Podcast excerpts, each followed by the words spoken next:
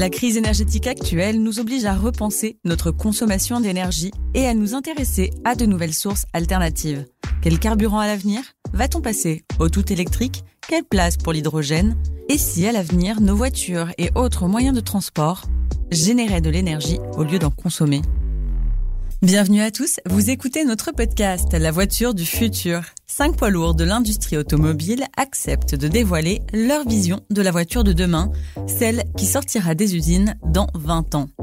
À chaque épisode, pour challenger notre expert automobile, un expert transversal ouvrira le sujet et la réflexion. Embarqué sur le siège passager, je vous emmène à la rencontre de ceux qui conçoivent nos voitures, objets de liberté, vecteurs de rêve. Cinq épisodes, dix experts pour anticiper le futur et assembler la voiture de demain. C'est parti Bonjour à tous, je suis ravie de vous embarquer avec nous pour cet épisode de notre podcast La voiture du futur consacrée à l'énergie. Nous accueillons en studio Chris Melomans, country manager de Hyundai Belux, et Patrick Hendrick, professeur à l'ULB et directeur du département d'aérothermomécanique. Bienvenue à tous les deux. Bonjour. Merci pour l'invitation. Avant de démarrer, je vous ai préparé un petit questionnaire, votre autobiographie pour le jeu de mots, pour vous découvrir à travers les voitures qui ont marqué votre vie. On va commencer avec vous, Chris. Quelle était votre première voiture? Ma toute première voiture était une BMW 316. Euh, je parle des années début des années 80 avec très peu de puissance. Donc évidemment, on s'attend à ce que vous répondiez que vous roulez en Hyundai. Mais quelle est votre voiture aujourd'hui? Actuellement, je roule en euh, Ioniq 5, une voiture électrique qui, euh, qui est une voiture euh, hyper confortable que j'adore honnêtement. Quelle est votre voiture de rêve? Ben, Je dois avouer que l'Ioniq 5 s'y rapproche euh, fortement parce que mon, ma voiture de rêve est une voiture électrique. Le silence à bord de la voiture, euh, je trouve ça fabuleux. Deuxièmement, la puissance est euh, toujours disponible immédiatement. Et puis bon, ça permet d'avoir énormément de nouvelles technologies à bord aussi. Patrick, votre tour, même interrogatoire. Quelle était votre première voiture? C'était une Alfa Romeo Guietta essence. C'était milieu des années 80. Aujourd'hui, vous roulez avec quelle voiture? Une, euh, malheureusement, Toyota hybride. Est-ce que vous avez une voiture de rêve à partager avec nous? Ah, Donc, je suis assez orienté vers les véhicules hydrogènes. Donc, même si je ne suis pas tout à fait un grand fan de la voiture hydrogène, une voiture hydrogène, ça me plairait quand même. Une Nexo, par exemple. Merci pour le compliment. Je vous ai invité dans cet épisode pour parler de notre future mobilité et d'innovation technologique. La voiture, plus qu'un simple moyen de transport, évolue et se transforme en fournisseur d'énergie. Mais avant d'approfondir ce sujet, nous allons d'abord euh, parler de certaines innovations, l'hydrogène justement. Chris, on va commencer avec vous. Hyundai prépare déjà la voiture de demain. Pourquoi est-ce que vous croyez à l'hydrogène quand la plupart des autres constructeurs, à l'exception de Toyota, n'y croient pas encore? Est-ce que les constructeurs asiatiques ont une vision différente de leurs concurrents européens? Je pense que Hyundai est déjà convaincu de l'hydrogène depuis pas mal d'années. Si on veut donner une réponse euh, aux solutions ou euh, aux problèmes pardon climatiques, on doit effectivement passer des carburants vers euh, vers autre chose. Je pense effectivement que le fait de travailler sur différents continents donne ou offre une différente vue. Quand on regarde les pays asiatiques, la problématique de mobilité chez eux tout à fait différente. Et c'est pour ça qu'ils ont certainement une longueur d'avance sur les Européens parce qu'ils y réfléchissent à d'autres solutions. Patrick, vous êtes professeur à l'Université libre de Bruxelles. Vous êtes impliqué dans les recherches liées à la conversion énergétique des avions et notamment à l'utilisation de l'hydrogène. L'hydrogène comme carburant, est-ce que vous pouvez nous expliquer en quelques mots Comment cela fonctionne? Donc, si on parle des avions, je pense que c'est un domaine un peu différent, mais au niveau des véhicules, l'hydrogène peut être utilisé de deux grandes façons différentes, euh, avec euh, simplement injection dans un moteur qui ressemble à un moteur à essence. Ce n'est plus trop la vision qu'on a aujourd'hui, et l'autre qui est l'hydrogène dans un véhicule électrique. Donc, on fait toujours cette confusion de dire les véhicules électriques sont des véhicules à batterie. Ben, ici, c'est un véhicule électrique à hydrogène où on a une pile à combustible euh, qui va transformer l'hydrogène en électricité et donc euh, cette électricité va nous entraîner les roues. Entendu, quels sont les avantages de ce carburant? Vous les avez déjà un petit peu évoqués. C'est euh, que la possibilité d'avoir une bien plus grande autonomie est beaucoup plus forte avec a priori une masse plus faible que les véhicules avec batterie. Et donc, à partir du moment où on doit avoir un véhicule qui est gros, massifs, des véhicules qui et ou roulent vite et des véhicules qui et ou roulent longtemps, beaucoup d'heures sur une journée, bah, le véhicule à hydrogène a de très nombreux avantages par rapport au véhicule à batterie et il est aussi très silencieux. Euh, donc, euh... je viens simplement encore ajouter un point par rapport à ce que disait Patrick. Il y a une, un avantage encore énorme, c'est qu'il n'y a pas besoin de recycler de batterie. Chris, on, on l'a vu, euh, Hyundai s'intéresse fortement euh, aux voitures à hydrogène. Comment est-ce que vous voyez l'avenir de cette énergie de manière plus globale? Ça fait dix ans finalement qu'on a déjà une voiture à, à l'hydrogène. On a commencé avec euh, l'IX35. La nouvelle génération s'appelle Nexo qui démarre euh, déjà avec pas mal de succès. On a dernièrement encore livré 10 voitures au, au Parlement européen. Notre vision, c'est que d'ici 2028, ce qui n'est pas dans très longtemps, on devrait proposer une mobilité hydrogène sur euh, l'ensemble des moyens de transport, que ce soit pour des personnes, pour des euh, transports de, de gros euh, poids, pardon, ou transports en commun. Ça, c'est la première chose qu'on veut faire avec un focus sur tout ce qui est euh, transport en commun et transport de marchandises. Pourquoi? Parce que c'est aujourd'hui les transports les plus polluants. Et une, un second point, c'est que d'ici 2030, on aimerait avoir la possibilité d'offrir euh, des voitures à, à l'hydrogène sur l'ensemble des gammes et aussi à un prix abordable. Patrick, ce carburant, est-ce qu'il est également sur la table euh, dans le milieu industriel? Vous êtes spécialiste notamment des avions. Ben, il faut savoir qu'aujourd'hui, l'hydrogène est déjà très très présent dans l'industrie. Hein. Toute l'industrie de production des engrais, par exemple, est un énorme consommateur mondial. On parle en millions de tonnes hein, par, an, dizaines de millions de tonnes par an. Et l'industrie euh, va d'abord devoir remplacer cet hydrogène qui est produit à haute production de CO2 par de l'hydrogène à basse production de CO2. Donc ça, c'est le premier challenge pour l'industrie. Ensuite, ils pourront passer à des applications qui aujourd'hui n'utilisent pas l'hydrogène. Et ensuite, dégazéifier l'industrie. Euh, et ce sont deux challenges qui vont se succéder et qui sont tous les deux énormes pour eux. Justement, pour faire face à ce challenge de démocratiser finalement l'usage de l'hydrogène, Qu'est-ce qui fait encore obstacle? Donc, c'est la production. C'est essentiellement la production. Enfin, on peut produire énormément d'hydrogène à partir de gaz, mais ce n'est pas ce que l'on veut faire à l'avenir, hein, puisqu'on veut avoir de l'hydrogène bas carbone. Et là, il faut de l'hydrogène qui est produit soit sur base euh, d'énergie renouvelable, c'est ce que tout le monde envisage, mais bon, euh, il y a aussi des applications avec de l'hydrogène produit à partir d'électricité venant du nucléaire, puisque il y a des pertes d'énergie la nuit au niveau de l'électricité nucléaire qui bah, pourrait être à ce moment-là stocké sous forme d'hydrogène. Chris, est-ce que la recherche pour l'hydrogène vert justement progresse? Je pense que vous avez des collaborations qui sont mises en place et qui vont dans ce sens-là. Tout à fait. Donc, on a une collaboration qui a démarré il n'y a pas très longtemps avec euh, Next Hydrogen Corporation.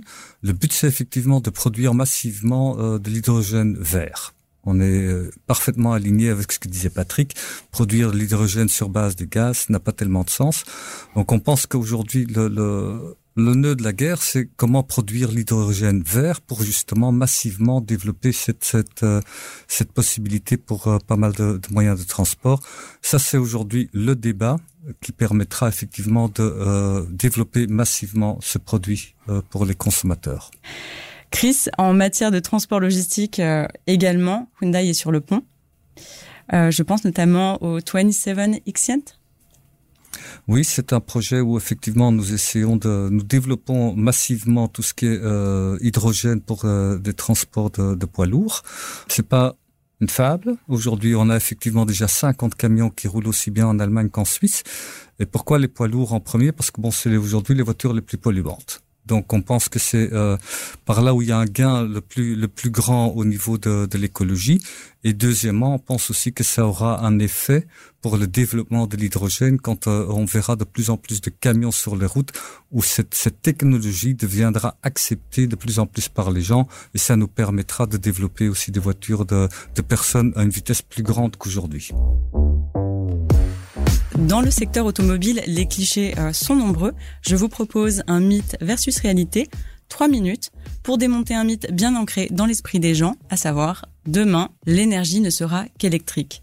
Pendant un siècle, on a roulé essentiellement à l'essence et ses dérivés, un type d'énergie, fossile, non renouvelable, et c'était à peu près tout.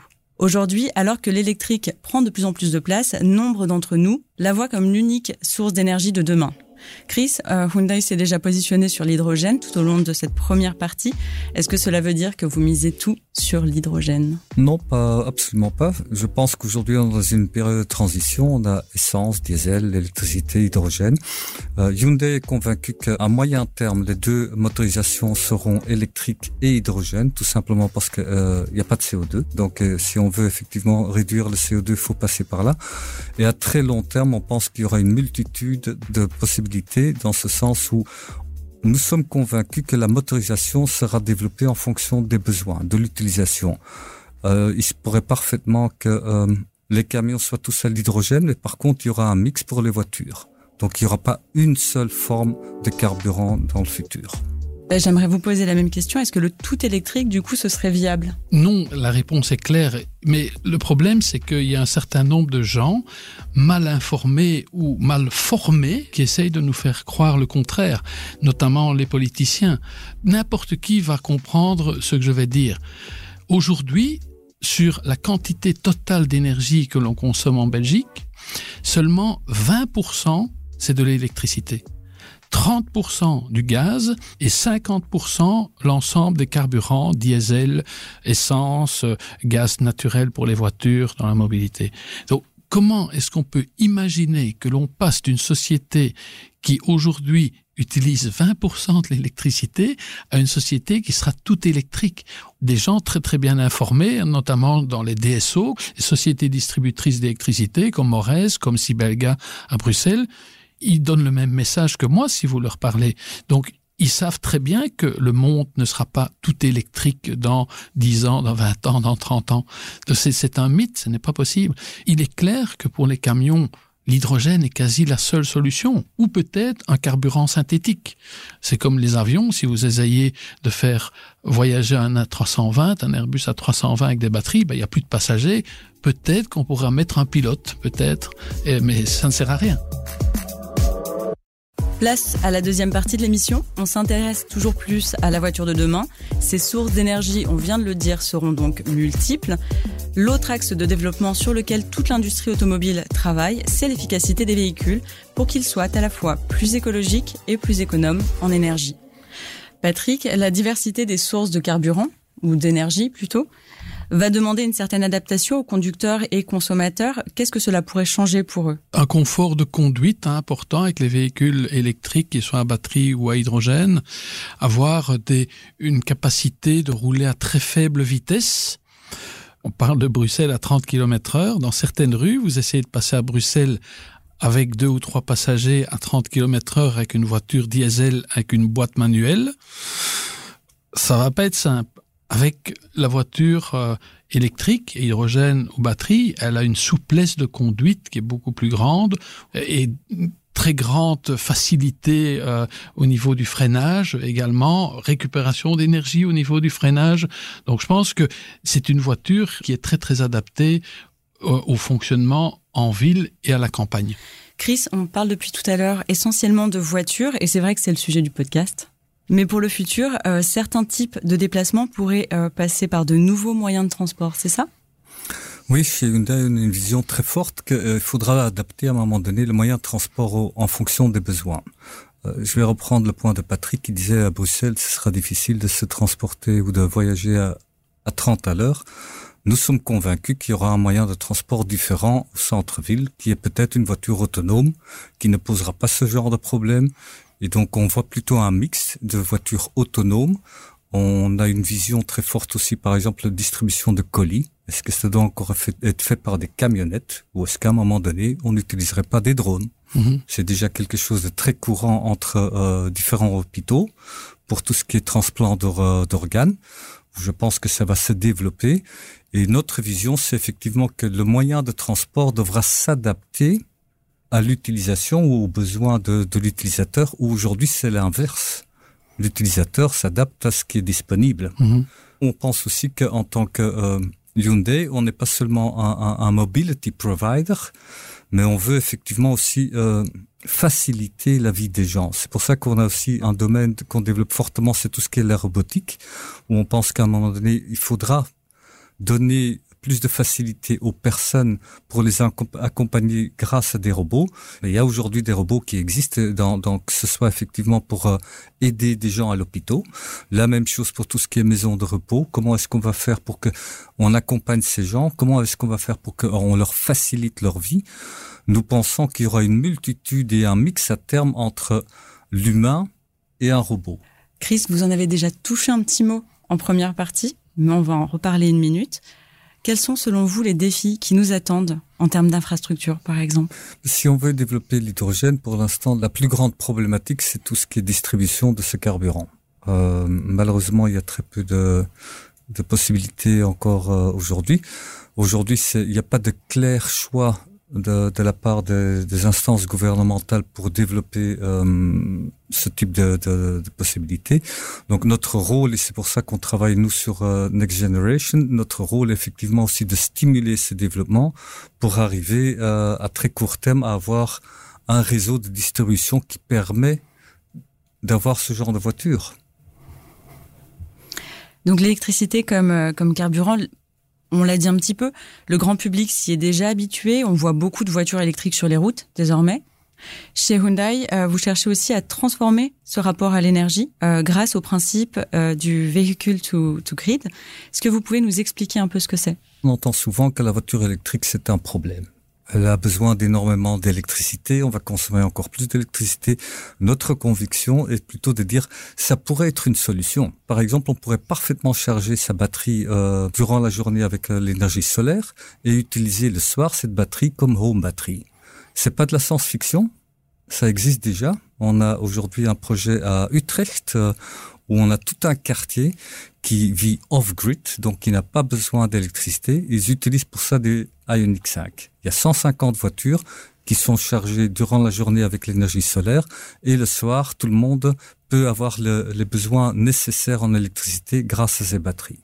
Ce test est très prometteur et on pense bientôt pouvoir euh, intégrer dans toutes nos voitures le vehicle to grid. Peut-être une toute dernière question, Chris, et euh, je reviens un petit peu sur euh, le concept de véhicule to grid.